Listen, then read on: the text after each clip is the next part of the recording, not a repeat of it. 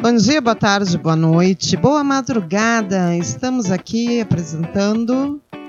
Amor, tu viu isso? Eu sou a Renata. E eu sou o Luiz Felipe. Então, assim, a gente mudou um pouco a lógica, como vocês perceberam, não saiu o podcast no final de semana, mas tem uma boa notícia: a gente está trabalhando com microfones novos. E. É verdade, agora estamos caminhando cada vez a passos largos para o profissionalismo deste podcast. Gente, eu tenho um microfone só para mim, vocês não têm noção. Tô me sentindo uma diva pop. Enfim, uh, tudo isso para dizer que, bom, seguimos com o podcast, apesar da gente ter algumas dúvidas, tá? Hoje de manhã, por exemplo, o Luiz Felipe me disse: não dá para ler notícia. É, eu tava dizendo que eu tava começando a ficar doente de ler o noticiário e que isso tava ficando muito difícil. Enfim, quando tu não consegue ler o noticiário direito, é meio difícil tu gravar um podcast sobre o um noticiário, não é mesmo?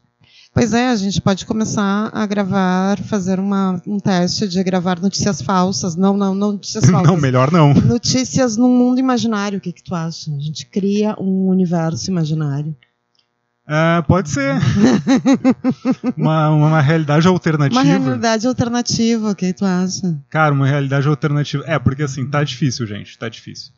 Mas a justificativa é que, enfim, eu trabalhei bastante nesta semana, eu não consegui acompanhar praticamente nada do noticiário.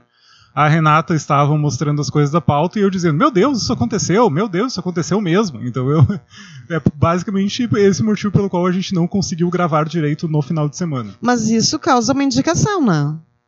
Vamos ah. começar com uma indicação, começar com algo bom nesse monte de escorre-sangue. Verdade, a gente tem uma a gente tem na verdade quatro indicações a fazer aqui. Ah, tá, vamos começar pelo meu trabalho, é isso? Exato, né? Já que tu explicou que tu trabalhou muito, indica um dos frutos do teu grande trabalho. Verdade, gente. Eu tô colaborando, ajudando a colaborar para o Matinal Jornalismo, na revista Parêntese, mais especificamente.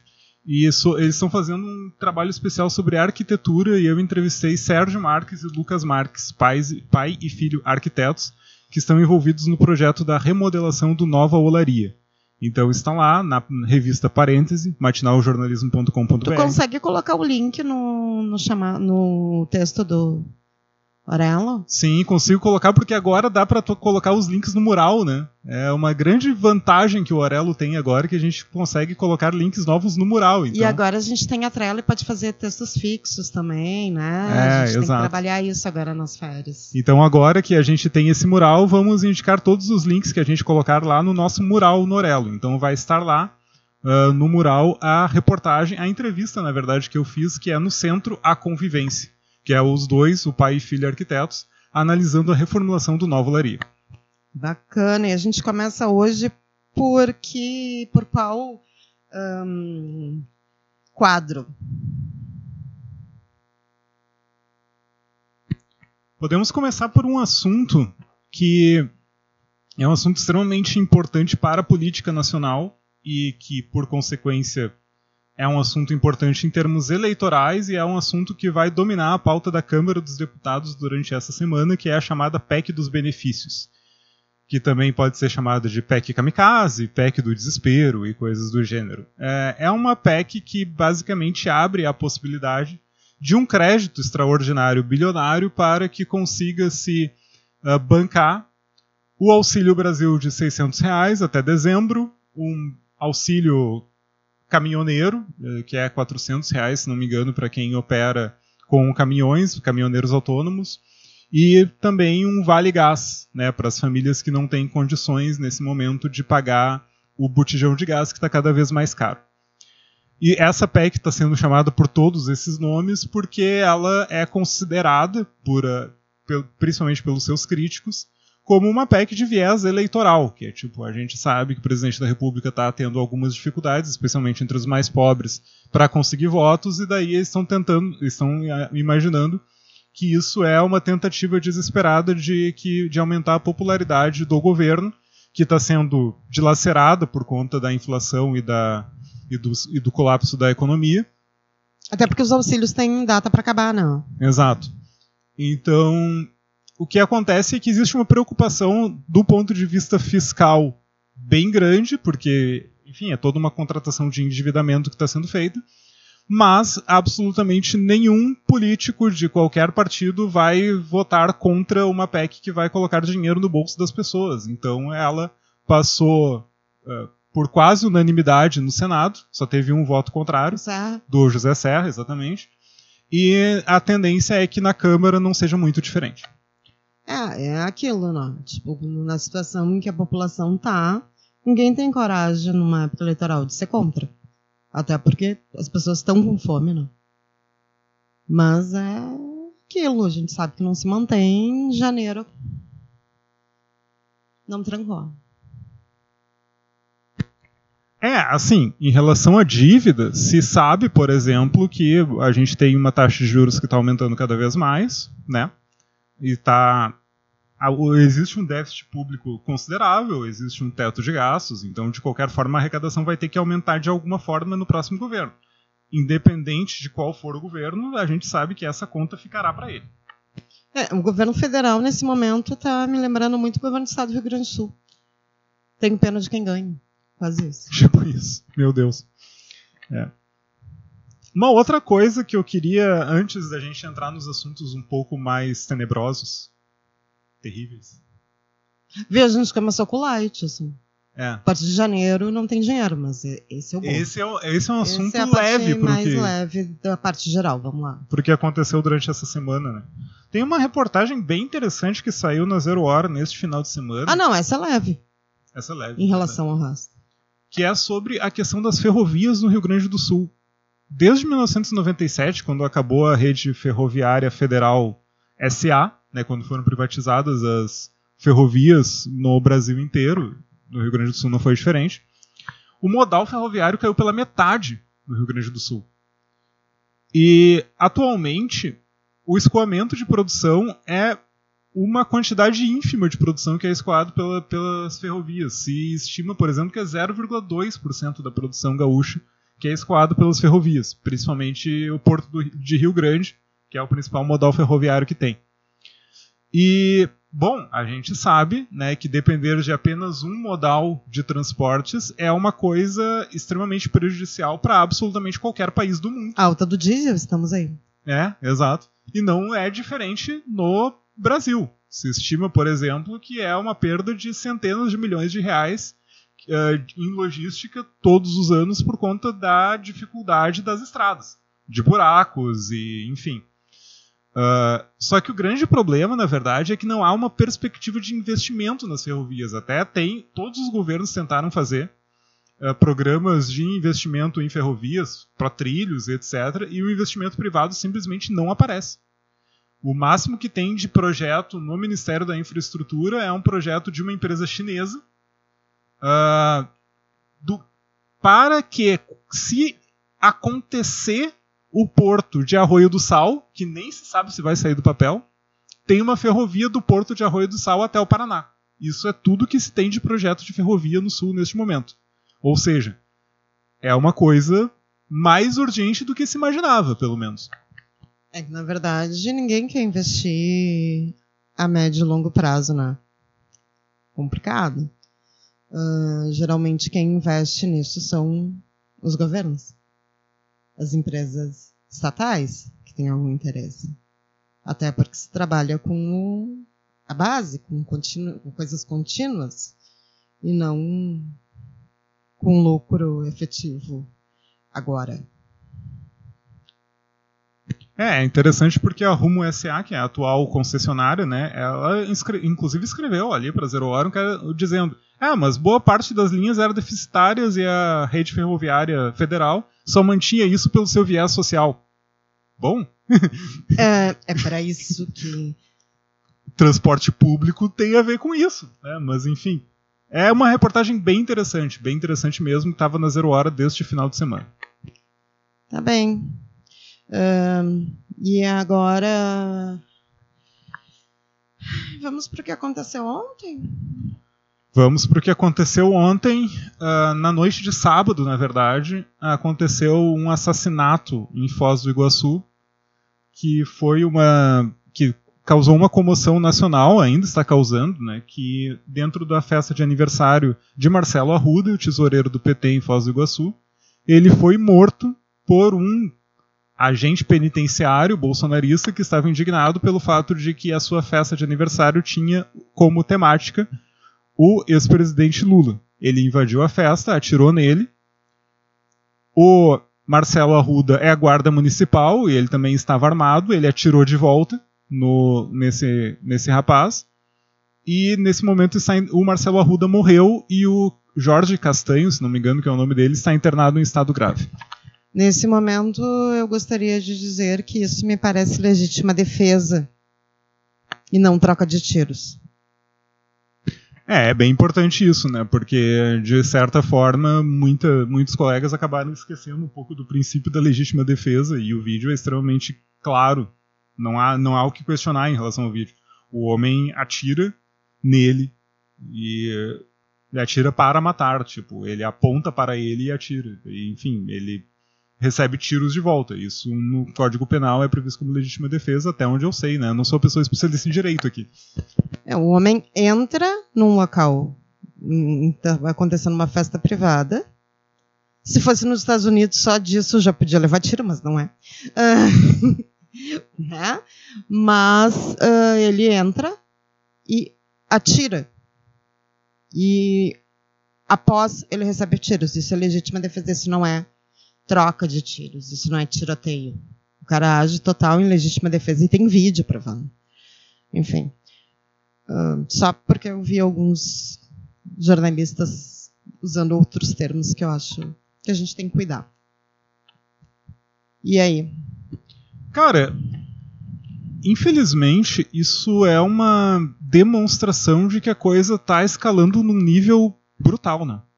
Está escalando num nível perigoso, assim. Eu, eu dei uma olhada em algumas repercussões disso com candidatos, assim, e fiquei meio chocada. Porque, inclusive, tem alguns candidatos da terceira via usando, de alguma forma, esse fato como um, um, um conteúdo eleitoreiro. Assim. Achei bem ruim. Bem ruim. Uh, mas eu acho que sim, eu acho que a gente está tá aí as provas que isso é prova de que a gente está vivendo o que a gente vive dizendo da tensão, dos problemas dessa eleição, da violência dessa eleição, um, dos ódios e mataram uma pessoa, né? E pelo que ficou, pelo, pelo que eu vi, assim, não se tem nenhuma outra motivação que não somos de lados diferentes politicamente. É, até agora, pelo menos, não apareceu nada e parece que o, o atirador ele fez referência a, a isso, né? Quando entrou no salão. Então, tipo, não não aparece nenhuma outra motivação relacionada a isso. Então, muito, muito complicado, muito perigoso o que está acontecendo. Cara, é importante ressaltar, assim, quando a gente fala de violência, a gente fala de violência institucionalizada, de fato, a gente fala de um cenário onde sempre o elo mais fraco da cadeia vai sofrer mais. Sempre. Não tem a outra alternativa. Então, quando a, a, a clássica frase do Pedro Aleixo, né, quando é, se referia ao AI-5, o meu medo não é o senhor, o meu medo é o guarda da esquina. É sempre isso. É sempre o elo mais fraco da cadeia. É sempre as pessoas mais emocionalmente perturbadas, as pessoas mais pobres, as pessoas mais frágeis, as pessoas mais vulneráveis são essas que sofrem mais quando tu tem uma violência política institucionalizada. Então, nesses casos, acelerar a institucionalização e acelerar o ódio nunca é um caminho razoável sem que muito sangue seja derramado. É, eu eu estou bem chocada ainda com essa, com essa situação. Não que a gente não soubesse que ela poderia acontecer, mas que ver concretamente isso é, é muito apavorante, é. Né? E, e aí sim a gente sabe que vão dizer, ah, era uma pessoa perturbada. Ah, era. Como sempre acontece. Né? Um lobo solitário. Um lobo solitário, era um monstro, era, enfim. E aí é quando tu tem qualquer tipo de violência, algum tipo por movido a ódio, geralmente é isso. Extrapola quem tem algum problema. É o normal. O negócio é que a gente não pode tornar normal dentro de uma sociedade esse tipo de, de situação, esse tipo de ódio. Assim. E está muito complicado, e está muito pesado. Muito pesado. E já vem estando, os últimos, na última eleição foi pesada. E, eu, eu, é, enfim, está muito complicado e eu tô com muito medo da situação que a gente está vendo e o que, que a gente vai ter nos próximos meses, o que, que vai ser a nossa, tipo, a sociedade, as ruas, enfim, como é que as coisas vão se tornando e o que, que vai acontecendo. Né? Essa, e aí não é, tipo, eu acho que a gente tem que pegar leve um pouquinho e tem que segurar um pouco, né? Uh, eu vou puxar um, outro tema, tá? Uh, da pauta de outro bloco, mas que eu acho que, que cabe aqui. Uh, na semana passada uh, repercutiu bastante um vídeo, foi espalhado do, de um show do Carlinhos Brown. Uhum. E no show teve um coro fora, presidente da República, e ele pediu para pararem. Uh, e aí saíram muitas coisas na internet criticando Carlinhos Brown e tipo que ele estava se posicionando a favor do presidente da República. Agora, no final de semana, ele fez uma postagem colocando que, enfim, não, gente, meu candidato é outro, né? Se alguém tem dúvida, o meu candidato é outro. E aí, acho que cabe também, uh, não são coisas iguais, mas é, é o quanto a gente está uh, quando se está uh, excitado com a coisa e com raiva e com. Daqui a pouco os artistas também têm cláusulas contratuais, daqui a pouco os artistas estão optando por não fazer algumas manifestações, inclusive pela violência que está acontecendo, e as pessoas também, por mais que a gente goste de todos os lados, que os artistas se coloquem, também é uma opção dos artistas, em alguns momentos, não se colocarem. Pode ser por uh, questão de mercado, pode, mas pode ser inclusive com, por medo. E aí a gente se vê. Daqui a pouco tu quer te proteger. Né? E quando tu, né, no, mesmo, no mesmo final de semana, tu vê essa questão dessa morte, bom, sei lá onde é que a pessoa está, sei lá qual é a situação. Eu acho que isso também é uma coisa para a gente pensar, né? Que nem que nem tudo é necessariamente estar se posicionando contra, ou às vezes as pessoas estão tentando achar o equilíbrio delas, assim, e se, uh, uh, se colocarem de uma forma que elas acham adequada. E nesse, nessa situação a gente não pode esquecer que nós tivemos alguns anos atrás, inclusive, políticos saindo do país por medo. A Márcia Tiburi, o Jean Willis, né? Então também Não gente... consigo me recordar de outros, mas eu lembrei desses é, dois. Esses dois foram bem. Uh, então eu acho que a gente também tem que ver que são, são pessoas, não? São pessoas e têm o direito de escolher como se colocar e se vão se colocar ou não. Não dá para radicalizar também nas nossas cobranças. Isso é bem importante, uh, porque tem uma, uma coluna do Hélio Gaspari, no, ele escreve para a Folha e para o Globo, neste final de semana, que eu até quando eu compartilhei essa coluna, muitos amigos chegaram a dizer, cara, mas né, são todas fontes ocultas, tipo, não tem como acreditar muito nisso. Mas é, ele cita a possibilidade de o clima se tornar tão insustentável que a ideia de adiar a eleição sobreviva. Assim, Isso tem outro nome, né? Golpe. Porque, enfim, né, tipo, a eleição, a, adiamento da eleição é constitucional, isso é previsto em Constituição e a, a adiantamento da, de mandato em qualquer circunstância é golpe, não é, não, não há nem o que se questionar em relação a isso. É, e, a, e aí tu pensa a quem interessa essa radicalização. É, claro, isso, claro, assim, eu, eu particularmente acho, e aí vai uma, um sentimento muito, muito pessoal mesmo, acho improvável que seja que esse tipo de lógica persista, tá? Mas quantas coisas improváveis, tantas coisas improváveis aconteceram nos últimos anos que, olha, é sempre bom ter muito cuidado para não esticar as cordas. É, eu não acho nada improvável desde a queda do avião. Vem dizendo, como eu citei esses dias, eu acho que nós estamos numa, num momento de uh, uh, que falta verossimilhança, então assim, improvável, improvável num mundo normal, num Brasil normal, numa situação que faz muitos anos que eu não vejo. Atualmente eu tenho muita dificuldade de dizer, ah, isso não, isso não vai, não, eu já disse tanto não e sim aconteceu que sei lá, eu acho que a gente tem sim que, né, eu acho que cabe a, a, ao, cidadão, ao cidadão uh, olhar também a não radicalização, justamente para a gente não fazer uma situação em que um golpe seja, oh, é aceitável. Porque a, a trocar a eleição é um golpe. Ao meu ver, pelo menos. Bueno, mudando um pouco de assunto, a gente pode entrar agora na questão do. Essa coluna também vai estar lá no mural, tá? A coluna do Hélio Gaspari. Eu vou compartilhar lá no nosso maravilhoso mural do Orelo, que a gente nem havia combinado que a gente ia fazer, mas agora eu vou fazer. Porque, né, a gente vai agora decidindo as tá coisas. De férias, enquanto... meu amor. Sim, a gente vai resolvendo as coisas uh, quase que ao vivo. É, reunião de pauta ao vivo.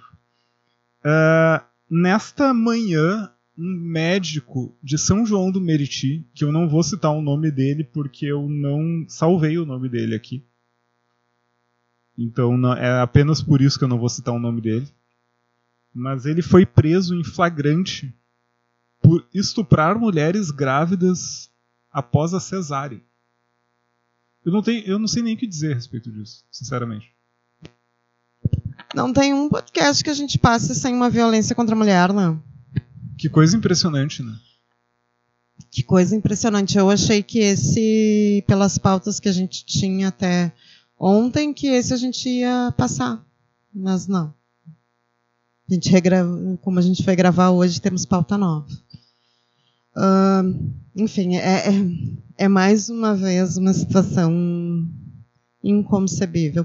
E tu fica pensando assim, ó, uh, eu não fico uh, assustada que exista uma pessoa assim. Que a gente sabe que existe. Eu fico assustada com qual é o tamanho da tranquilidade dessa pessoa de fazer isso num local onde acontece uma cirurgia. A gente não está falando de um consultório particular. A gente está falando de um local, um hospital, onde acontece cesárea onde tem equipe, onde tem circulação. Não é assim, tipo, ah, um cara que fazia isso em consultório, que já tiveram muitos casos. Não. A gente está. Clínica particular, enfim. A gente está falando de hospital. Qual é o tamanho da segurança que essa pessoa se sente para fazer isso numa área dessas? Uma certeza absoluta da impunidade, né? Que coisa horrível isso. Tipo, e se não fosse as enfermeiras gravarem e colocarem isso para que ele fosse detido em flagrante, provavelmente ele continuaria impune, Não, fazendo vítimas. É, e aí daqui a pouco um processo e respondendo em, né, obviamente em liberdade, com um processo que não vai para frente, que demora anos. Que bom que gravaram, né? Que bom. Mas é é muito cruel. É muito cruel se viver nesse mundo sabe? Um, isso me assusta, me assusta muito. E é como eu disse, não é o saber que pessoas fazem isso, porque isso a gente sabe, a gente vê. Agora, o saber que estamos num mundo em situações que uma pessoa se sente tranquila de fazer esse tipo de coisa num local, uh, um, enfim, com trânsito, com pessoas, com, com exposição, o quanto de impunidade essa pessoa né, sente. Quanto, quanto já não deve ter feito também, né? Enfim, porque isso foi filmado, mas é um anestesista, né? Quantas situações, enfim, é, é assustador. assustador. Em outra, em outra situação também que gera alguns gatilhos, né? Uh, teve a questão da, de uma morte que foi amplamente comentada nas redes sociais na Bahia, que é de um estudante da Faculdade Baiana de Direito, Guilherme Santos Andrade. Uh, os relatos de colegas e de pessoas próximas é de que ele cometeu suicídio após uma avaliação excessivamente crítica no, quando, na apresentação dele do, do trabalho de conclusão de curso. Uh, como é uma situação bastante delicada e N coisas podem uh, levar a esse tipo de situação, não dá para se dizer que foi por causa disso. Tipo, deve ter. Sempre, sempre é uma, uma coisa no âmbito global, assim. É, um suicídio dificilmente é por um motivo, né? Exato. Mas isso levou a uma série de considerações de várias pessoas nas redes sociais a respeito do quanto o ambiente acadêmico é cruel com pessoas e profissionais em formação.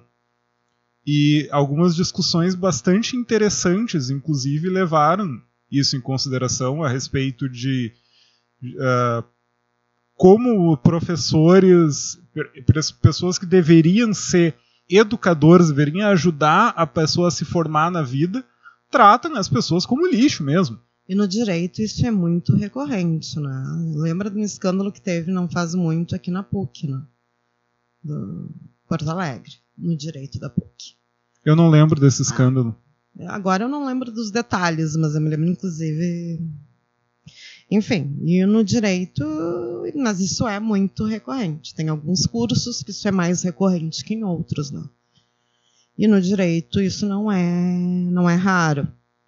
Uh, tu pega as universidades, elas têm muitos uh, professores com grandes cargos, com grande poder na vida, e são bem complicadas na forma de tratar o outro.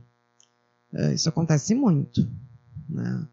Uh, pelo menos eu presenciei muitas vezes situações, enfim, complicadas dentro da, de uma faculdade de direito bem mais ou muito maior e com as pessoas caladas e dizendo não, mas ele é bom, ele é isso, ele é aquilo, o cargo dele é isso, o cargo dele é aquilo, do que tu vê na faculdade de comunicação, por exemplo.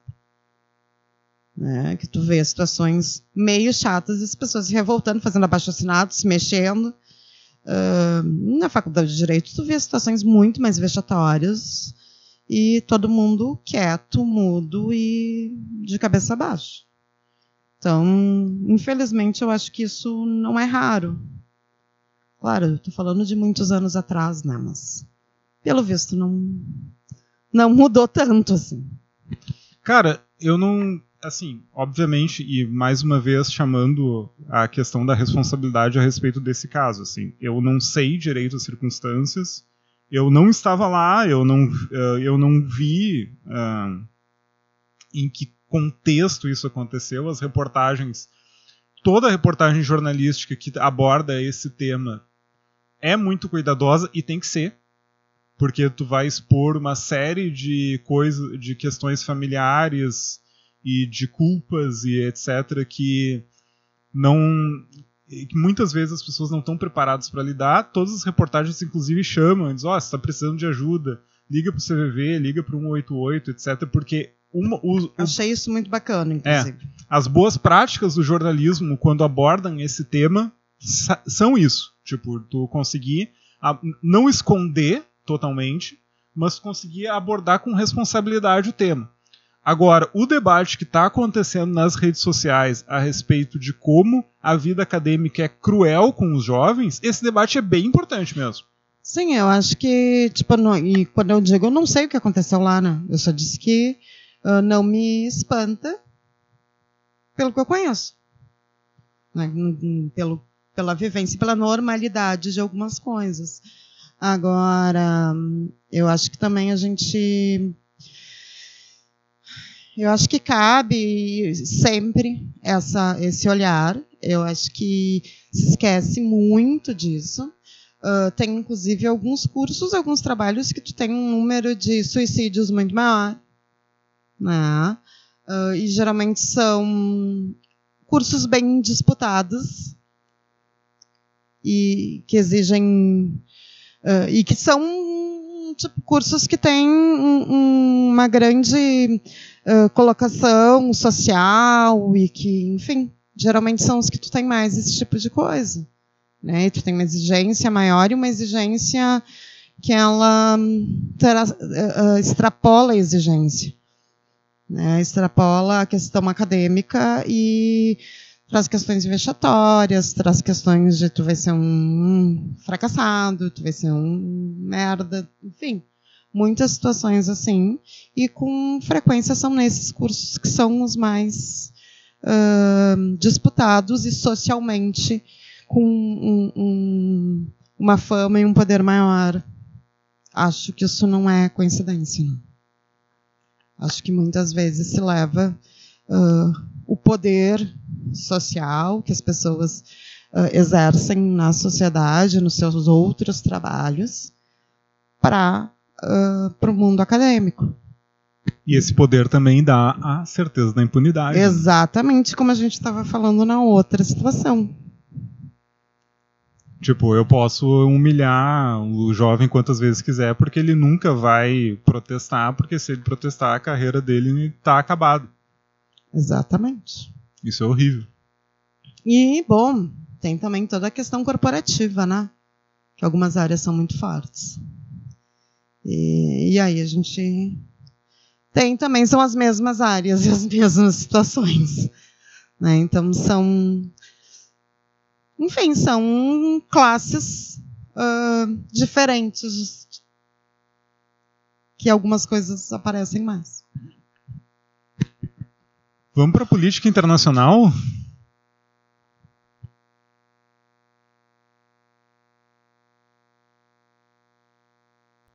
Política internacional, então.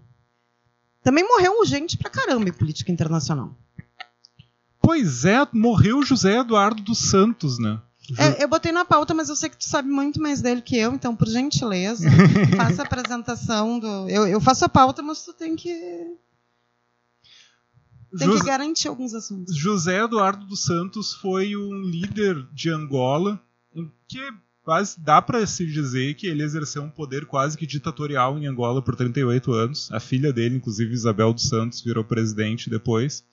Se não me engano, ele tinha sido nomeado como líder do Movimento Popular pela Libertação de Angola pelo presidente Agostinho Neto, que foi o principal líder da Revolução Angolana. Se eu tiver enganado, eh, eu posso estar enganado, tá? Tô puxando tudo isso de memória. Mas. Adoro! Mas o José Eduardo dos Santos foi o principal líder político de Angola desde a independência, assim, e ele morreu, morreu no dia 8 de julho, uh, sem dúvida, um dos principais responsáveis para o bem e para o mal, de, para o bem e para o mal em termos de política internacional, é complicado. Mas eu achei fantástico, porque eu ia dizer, tá, mas ele tem toda uma questão super complicada aí, né?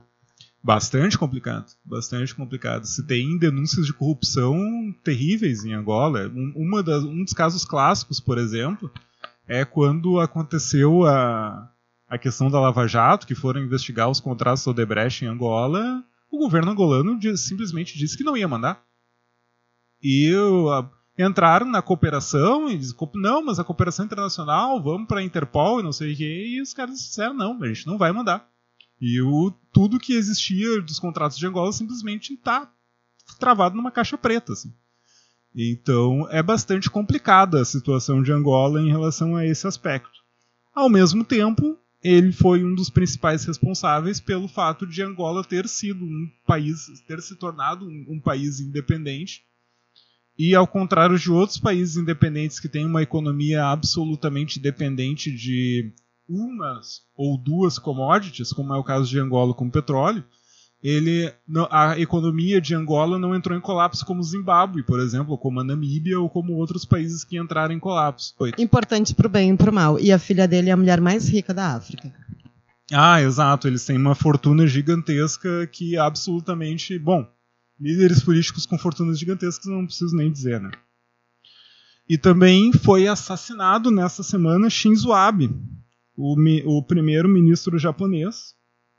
Ele havia renunciado em 2020 por motivos de saúde, ele estava em plena campanha política e ele foi morto com uma espingarda improvisada por um ex-oficial da marinha japonesa. Uma coisa simplesmente surreal. Quando eu vi a morte dele, eu fiquei chocado por dois motivos. Eu fiquei chocado, obviamente, pela morte em si, e pensei, meu Deus, mas japoneses portando armas em público? Nem a polícia porta armas em público em muitos lugares. O cara tinha feito uma espingarda improvisada e matou o cara com uma espingarda improvisada. E tipo, foi um assassinato que absolutamente chocou o Japão inteiro, assim. O mundo inteiro, é, a bem dizer. E tiveram líderes do mundo inteiro, né, fazendo homenagens e de todos os espectros políticos falando no assunto e reverenciando ele. É, o Shinzo Abe ele tem algumas questões bastante controversas em relação ao mandato dele. Ele é, ele é parte de um partido que tem uma, um, um viés nacionalista bem forte. Depois tu vai me apontar quem não tem. Qual é o político que tu aponta que não tem a palavra controverso. assim, político grande, que foi primeiro-ministro ou presidente de um país. Enfim, depois, por favor. Ah, é bem complicado, cara. Eu não sei se tem alguém, sinceramente, que não tenha alguma coisa de controverso. Não, porque daqui a pouco vem a outra pauta, tem um outro político importante e tu vai dizer, ele não é controverso. E aí eu vou dizer, todo mundo é controverso. Não, mas é, é, Tá, tá. Controverso é um clichê, não vamos usar então esse termo para falar de políticos é. Sempre que a gente falar de político importante, primeiro-ministros, presidentes, o controverso, ele tá, você se subentendem que ele é controverso. Aí a gente vai, se for muito controverso, a gente cita. É, beleza. O Shinzo Abe, ele tem uma uh, ele vem de um partido que tem um caráter nacionalista, ele é muito odiado por uh, uma boa parte dos sul-coreanos porque ele negou um genocídio que aconteceu uh, de sul-coreanos em um determinado momento do século XX, que eu não lembro exatamente agora, mas tipo, foi um assassinato em massa de principalmente comunistas e anarquistas sul-coreanos, e que ele simplesmente negou, se negou a dizer que isso havia acontecido como um genocídio. Isso fez com que na Coreia do Sul ele fosse um nome uh, em alguns círculos bastante, não vou dizer controverso, bastante rejeitado, né? Então, inclusive se especulou num primeiro momento, será que foi um sul-coreano? Mas não, era um oficial da marinha japonesa mesmo. Que estava muito incomodado porque a mãe dele tinha feito doações grandes para ele, para a vida política dele, e que ele dizia que o tipo o problema financeiro que a família enfrentava era relacionado a isso. Parece que tem isso. Peguei fofocas internacionais de fontes confiáveis. Que loucura, cara. O, e o Shinzo Abe, óbvio, né? A gente não tem como não dizer isso. Ele é mais conhecido por ter se fantasiado de Mario na cerimônia de encerramento das Olimpíada, da Olimpíada do Rio 2016. Gente, eu acho que eu vou fazer um quadro. Não sei o que vocês acham. Porque assim, quem fez a pauta fui eu. Tá? Um, e aí eu botei ele a pauta, ele deu uma olhada e ele fala. Eu acho que assim, vamos fazer um quadro, vocês me mandam, mas aí mandam só para mim inbox alguns nomes de personalidades políticas, assim pode ser do futebol também. E aí eu vou tirando do, de um saquinho para o Luiz Felipe falar a respeito, assim, de surpresa. O que vocês acham? Cara, é, de, isso, assim, isso daqui deveria ser filmado porque eu tô falando todas essas coisas sem ler nada. Eu, tipo, eu tô. Exatamente. é muito medo dessa pessoa. Tá. E agora o Boris Johnson, tu vai falar mais, né? Então, cara, o Boris Johnson, eu acho que a gente, eu até tinha pedido uns áudios para Fernanda Vargas para ela comentar o, o, a, a renúncia do Boris Johnson, ou ele foi obrigado Queremos a renunciar. fazer um quadro com a nossa correspondente internacional, mas a gente se perdeu um pouquinho. É verdade, a gente não conseguiu colocar em tempo, não, não conseguiu deixar no prelo os áudios. Fala isso. a verdade. A gente ficou discutindo em Gov. Ah, é verdade. Não, é. A gente derivou a pauta para um remédio contra ressaca que foi lançado uh, no, na Grã-Bretanha, que é muito caro, é uma libra por comprimido. Imagina, cara, uma libra por comprimido, um remédio de ressaca. Não é muito caro. O problema é que eles só vendem a cartela cheia. Eles não vendem que nem, que nem os brasileiros que vendem dois. Não é questão do valor. É questão da forma de venda. Tá, é questão do valor também, porque uma libra eu acho que é 6 ou 7 reais. Mas enfim, mas isso tem um pouco. É, tem a ver com a conversão também. Eu não sei quanto é que eu engove também. Pode falar marca. Ah, é, desculpa. Eu não sei quanto é que é aquele remédio brasileiro para a ressaca. Pode ser assim? Tá. Boris Johnson renunciou ou foi forçado a renunciar uma série de interminável de escândalos relacionados à festinha que ele fez no lockdown, mais uma perda cada vez maior de apoio dentro do Partido Conservador, que culminou com a autodemissão de mais de 50 pessoas do seu próprio gabinete, a ponto que o seu governo se tornou totalmente insustentável.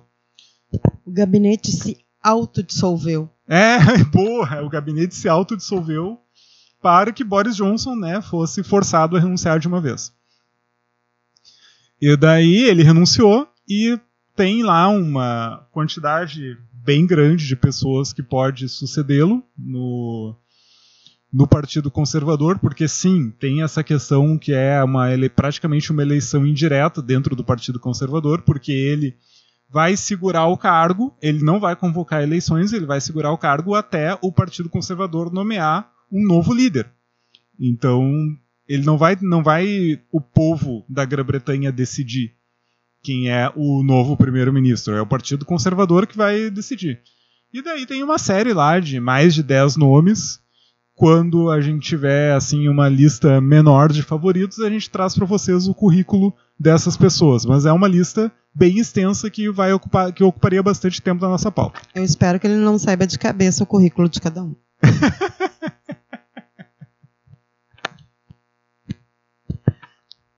Então, uh, o que eu acho importante que eu tirei uh, em relação às relações internacionais, Rússia e um, Ucrânia e mundo, é que essa semana, uh, nesse final de semana, acho que foi, o Canadá anunciou que vai liberar turbinas para Gazprom.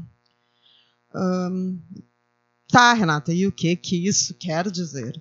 Isso quer dizer que uh, assim, ó, não estavam sendo feitos reparos um, que precisassem de peças e de obra uh, de outros países para a Gazprom e para o gaso, gasoduto que a Rússia sai do, gás da Rússia para a Alemanha e para outros países também, né? Tipo, tá entre as coisas que estão sendo feitas para que a Rússia fique isolada, está isso de, de não vender e não entregar produtos para manutenções.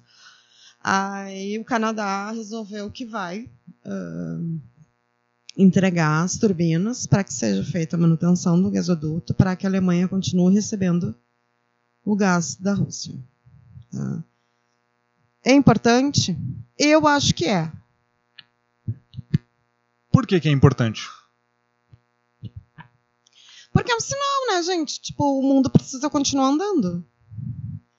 Na verdade, isso que, a, que o Canadá está fazendo uh, é um pouco tipo, tá, a gente continua a guerra, continua isso, continua aquilo, a gente continua contra a Rússia, mas enfim, a, a vida continua.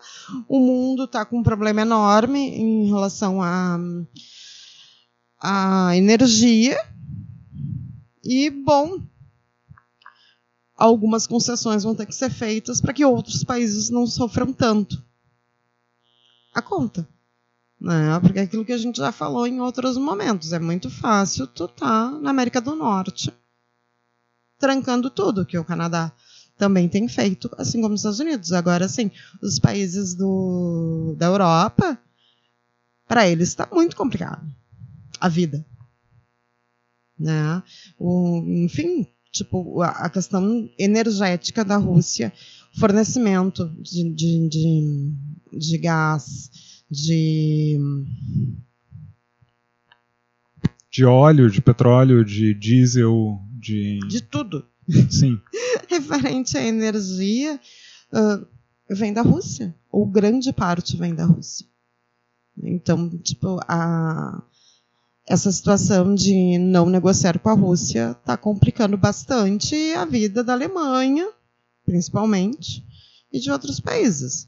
E isso, tipo, da, de, do Canadá abrir, uh, vamos abrir uma brecha, eles, o discurso foi interessante. Saiu um, um documento interessante dizendo que eles estão abrindo uma exceção, porque uh, acreditam que os países um, da Europa uh, precisam continuar trabalhando para não depender do, do, gás natural da Rússia, mas né, precisam, nesse momento, resolver o problema, até porque assim, vai vir inverno, né? E a gente não está falando de Brasil. Sim, a gente está falando de países com temperaturas negativas e que precisam de aquecimento, precisam de as pessoas vão congelar, basicamente. As pessoas vão morrer é. de frio. Exato. Então, tipo, eu acho que tem algumas movimentações que elas vão ser feitas nesse sentido, não a partir de agora, justamente porque a gente já está uh, no meio do ano. E daqui a pouco vai começar a esfriar lá. Né? Não, a gente não está mais no final do inverno. A gente está pensando num novo inverno que vem aí. Teve também uma reunião aqui entre o secretário-geral dos Estados Unidos e o ministro das Relações Internacionais da China por cinco horas. E o que, que eles falaram? Nada demais. Ah, mas como assim? Alguém fica cinco horas falando e fala sobre o quê? Uh, não, nada demais as declarações. As declarações foram daquele tipo assim: ai, a gente avisou a China que ele, essa, essa relação deles com a Rússia não é legal. Ah, e a gente avisou os Estados Unidos que assim não tá dando. É aquelas coisas assim meio que normalzinhas deles. Mas alguma coisa deve ter acontecido, né, gente? Porque cinco horas não para trocar as farpas normais que eles trocam, inclusive na imprensa, não dá, né? Deve estar tá acontecendo alguma coisa. Daqui a pouco a gente vai saber num livro de alguém, de algum secretário ou alguma coisa assim, daqui a alguns anos, o que, que rolou nessa reunião. É, ou daqui a pouco a gente vai ter notícias mais pesadas, ou mais legais, ou mais isso, mais aquilo, vai entender por que reuniões de cinco horas. E outra coisa que eu coloquei aqui na pauta é que o Elon Musk desistiu de comprar o Twitter. A justificativa oficial é que ele não recebeu o relatórios adequados a respeito da quantidade de perfis falsos, de bots, etc. O como é? Desculpa. É mentira. Tchurururu. É mentira. É, cara, acredita que, que eu não posso dizer que é mentira porque assim, o golpe tá aí que cai quem quer, sabe? Então, posso acreditar que foi que isso. Moderninho que tu tá.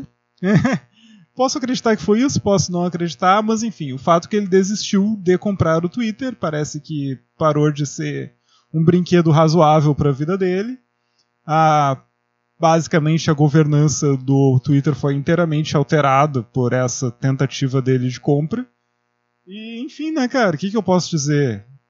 É, estamos num mundo onde bilionários podem simplesmente achar que isso é legal, mexer com a vida de milhões de pessoas não só os trabalhadores do Twitter, como todas as pessoas fornecedores e a economia e os usuários e tal, eles não desisti. Depois de três meses. Era brincadeira. É. Tem uma série muito boa chamada não Succession para quem gosta desse tipo de coisa. Verdade. Dá raiva. Vamos para as indicações? Vamos para as indicações. Achei que tu ia indicar Billions. Billions, olha, tu sabe que Billions também é uma série muito boa para entender esse tipo esse de tipo coisa. Esse tipo de coisa, né? Traz muito esse tipo de coisa. Billions eu acho maravilhoso. Eu gosto mais de Billions que Succession. É, o problema é que Billions é que deu uma derrocada na última temporada que a gente inclusive não terminou de ver. Agora é férias, de repente a gente é, consegue. De repente a gente pode É que eu nunca sei se a série é ruim e a gente parou de ver ou se simplesmente pegou em dois finais de semana que a gente tava dormindo pelas tabelas. Ah, pode ser. Tu marcou aqui como curiosidades a história do Sign on My Oligarch, que tem a ver com política internacional. Yes! Em que você pode baixar. Você, Felipe, pode baixar o aplicativo. Tá? Hum. E aí você denuncia, eh, denuncia anonimamente quem você acredita que está trabalhando com recursos de oligarcas russos. Uau! Ah, tu pode botar a, geolocalização do que, que tu acredita que é uma, uma, sei lá, uma casa de um oligarca russo ou uma empresa ligada a um oligarca russo. E, tu, e isso tu faz sem sem precisar te identificar. Quer dizer, sem precisar se identificar, sendo que é um aplicativo de celular, é uma baita numa mentira, né? Mas, enfim, se tu for lá, tu pode fazer isso também no, no, no site, e aí tu pode fazer isso numa, numa lan house, se isso ainda existe, sem te identificar, talvez, né? Porque um aplicativo sem te identificar me parece uma coisa meio, tipo, bizarra. Mas eu achei que a gente pode, daqui a pouco, instalar no celular do João para ele brincar de caçar oligarcas. Tipo, como ele caça pokémons. Assim. Exato, porque é mais ou menos essa mesma lógica, eu acho. Gente, mas isso é um perigo. Imagina o tamanho da desinformação. Por exemplo, eu vou dizer, tem uma academia de crossfit que eu olho para ela e penso, meu Deus, por que, que isso aqui tá sempre fechado nos horários comerciais e aberto nos horários não comerciais? Se eu fosse um cara absolutamente paranoico e desesperado por espalhar desinformação, eu poderia dizer, ó, oh, essa academia de crossfit é estranha, ela deve pertencer a um oligarca russo. Tem uma loja de sapatos que fica a uma quadra e pouco daqui, que o Felipe me mandou esses dias fotos que eles estavam com promoções. E eu fui lá. E aí tinha uma pessoa trabalhando. Eu já tinha tentado ir lá, né, em outro momento, mas o atendimento é muito ruim. Aí eu fui, e tinha uma outra pessoa trabalhando, parece que aquela estava com problema de saúde, em que elas me deixaram presas dentro da loja. Eh, chegou a filha dela também, durante duas horas, porque elas não conseguiram fazer a venda, uma venda simples de um sapato. Tá? E até que eu consegui, enfim, resolver a venda simples do sapato. Porque elas fizeram uma confusão com coisa de cartão, e aí eu não sabia se eles tinham, se tinha entrado meu dinheiro, se não tinha entrado meu dinheiro, porque parecia para mim que eu tinha pago duas vezes e para elas não, a maquininha delas estava com problema. Olha, só que assim, sempre que eu passo lá, a loja tá vazia. E é uma loja num centro comercial. E aí tu fica pensando, cara, isso aí só pode ser lavagem de dinheiro. Podia eu dizer que é de um oligarca russo. Que perigo, gente. Não gostei desse aplicativo. que horror. Mas enfim. Uh, mas, uh, cara, é bem interessante na real, mas não gostei. Uh, sobre as indicações, eu é, vamos falar do filme que a gente assistiu. É um filme sueco chamado Queens, que é sobre uma menina que tem uma academia de dança e ela vai, como é, ela vai parar num bar de drags, é isso? É mais ou menos isso, só não conta muito. Tá, é, eu acho cara que... por aí no resumo. Agora tu fala o que tu achou do filme. Cara, o filme é bem interessante. O filme é bem interessante. É, cara, é um filme levinho, tá? Ele não é grande coisa, assim, em termos. Uh, não, não vai esperar uma super história, interpretações incríveis. Não, não é um a filme. A guria, então, a interpretação da guria é bem a guria, boa. A interpretação da guria é bem boa, é verdade. Uh, mas ele é uma espécie de sessão da tarde europeia e eu acho que isso que ficou mais interessante porque tu não sabe o que vai acontecer né? O, as fórmulas são diferentes, os clichês são muito diferentes. Muito bom, as fórmulas muito diferentes. Tipo, eu achei muito. E muito gostosa, assim. Eu, acho, eu botei como indicação, principalmente porque a gente está numa semana muito pesada, né? E numa vida muito pesada. Um Brasil muito pesado. Então, eu acho que às vezes a gente precisa de umas coisas mais que façam a gente sorrir. Vale muito a pena, gente. Tá na Netflix, é um filme sueco. É um filme, assim, muito, muito bacana mesmo. Quem é que te indicou mesmo? Ah, Berenice. Então, obrigado, Berenice, pela indicação. Roger Waters entrou em turnê. Tá. Uh. É, o turnê do Roger Waters para nós é um assunto né, delicado, porque daqui a pouco a gente está lá. Delicado porque quanto qual vai ser o investimento que vai ser feito, é isso? É, mais ou menos isso. É, nosso... Eu não acho que seja um assunto delicado, eu acho que é uma das poucas coisas que não tem controvérsias nessa casa. É, Roger Waters está em turnê e daqui a pouco a gente, se ele vier para Porto Alegre, né, pode, a gente pode aparecer num show dele. Uh, enfim, nós dois somos muito fãs do Roger Waters, mas eu queria. Uh, o, por que, que, ele apareceu nas recomendações, tá? Porque ele é ótimo. Tá, também, claro. Absolutamente qualquer disco uh, novo dele, qualquer música é recomendável, tá sempre para ser indicado. Mas.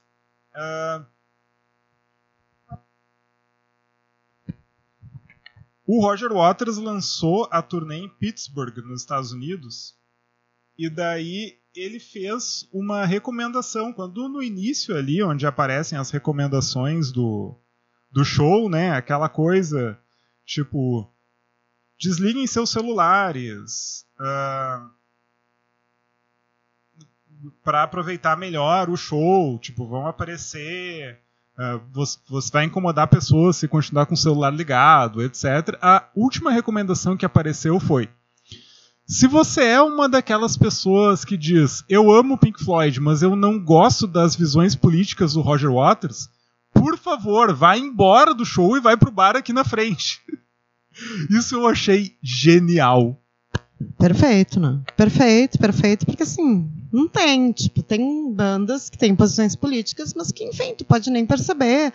Ou a maior parte das músicas, né, nem, né, é, tem alguma coisa, em tal coisa dá pra ver a posição. Mas, tipo, Pink Floyd, oi. É posição política em cima de posição política. Sim, o Roger Waters fez um disco com o Pink Floyd que era basicamente sobre a revolução dos bichos. Ele fez o Animals, ele fez o The Wall, é um libelo contra Wall, a guerra. The Wall, gente! É...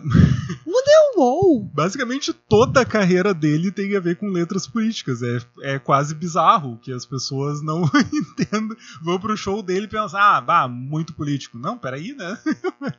Mas vá pra não, outro artista. É, é tipo, não entendi nada que eu ouvi até agora. Nada. Deve ser horrível. E outra coisa que eu coloquei aqui nas recomendações, bom, eu já falei aqui muitas vezes na newsletter do Carinha Abdul Jabbar. E quando eu falo para os amigos, eles dizem: Mas o Carinha Abdul Jabbar, o jogador de basquete, ele tem uma newsletter? Sim, ele tem. E ele tem uma newsletter onde ele fala principalmente sobre cinema e séries. Porque... O teu tom foi de quem eu achei que tu ia dizer. Tem, maravilhosa. É, é mas é, é maravilhosa mesmo, porque o Karim Abdul-Jabbar ele é formado em roteiro e cinema, né? Porque, enfim, jogadores de basquete são formados em basquete universitário, etc. Uh, ah, ele é formado em roteiro e cinema e ele tem prêmios, inclusive disso, e ele fez um texto sobre Elvis, que é um filme, uh, uma cinebiografia do Elvis que foi lançada agora do Baz Luhrmann é o mesmo diretor de Romeo e Julieta, do Grande Gatsby, do Moulin Rouge. Tá, eu já não tenho mais água aqui, mas. tá bem. Tomei mais um pouco de água, vamos lá. Uh, então, se imagina, né, que é assim, a biografia do Elvis seja toda aquela coisa, né, glamour, que nem os filmes do Baz Luhrmann normalmente são. Só que uh, ele faz um texto muito divertido sobre como é que ele viu a cinebiografia do Elvis. E que o resumo do texto é assim: Cara, a fórmula americana de jornada do herói não cabe para pessoas como Elvis. tipo, ah, é um, era um pobre menino que saiu de Memphis e foi uh, aniquilado, teve seus sonhos aniquilados pelo capitalismo, blá blá blá blá. Tipo, Cara, é o Elvis, tipo, a gente sabe a história do Elvis. Não tem como, não tem como florear a história do Elvis. A gente leu tudo sobre Elvis. A gente sabe todos os podres, a gente sabe todas as coisas que aconteceram. Não tem como inventar uma outra história e dizer que essa história é real. Então, assim, gente, se vocês forem fazer biografias de pessoas que vocês conhecem, façam de uma forma honesta. A gente tá acostumado, a gente conhece esse cara. é assim, muito divertido. Assinem a newsletter do Carinha Abdul Jabbar, é só isso que eu digo. Para quem entende de inglês é uma delícia, para quem não entende inglês, passe no Google Tradutor que vai ser uma delícia igual. As pautas acabaram. Uou, e a gente conseguiu vencer 16 pautas em menos de uma hora. Uh! Yes! Caramba! É isso então? É isso, minha dupla. E. Te despede. Gente, uma ótima semana para todo mundo. Sei que vocês aqui estão ouvindo, não estão ouvindo é, enquanto estão fazendo faxina. Um abraço pro Guilherme Beroc. Pode ser, pode pra lavar a louça segunda-feira também, acontece às vezes. É, ou daqui a pouco no caminho pro trabalho, ou no caminho pra aula, ou sei lá o que seja lá o que for. Mas enfim, uma ótima semana para todo mundo. A gente não vai gravar sempre nas segundas-feiras, mas às vezes pode acontecer, estamos de férias, então isso pode acontecer mais vezes. Uh, desculpa qualquer coisa, um abraço. Eu queria pedir uma coisa para todos vocês: que mandem no meu privado palavras para mim sortear para o Felipe falar no próximo podcast. Não, e falando sério, eu queria que vocês mandassem indicação de assuntos curiosos, divertidos e leves. Vai que alguém tenha. Vai que alguém descobriu alguma coisa leve. Enfim, porque as pautas de notícia estão me deixando assim. Tá? Beijo para todo mundo, uma boa semana e até o fim, gente. Até a próxima.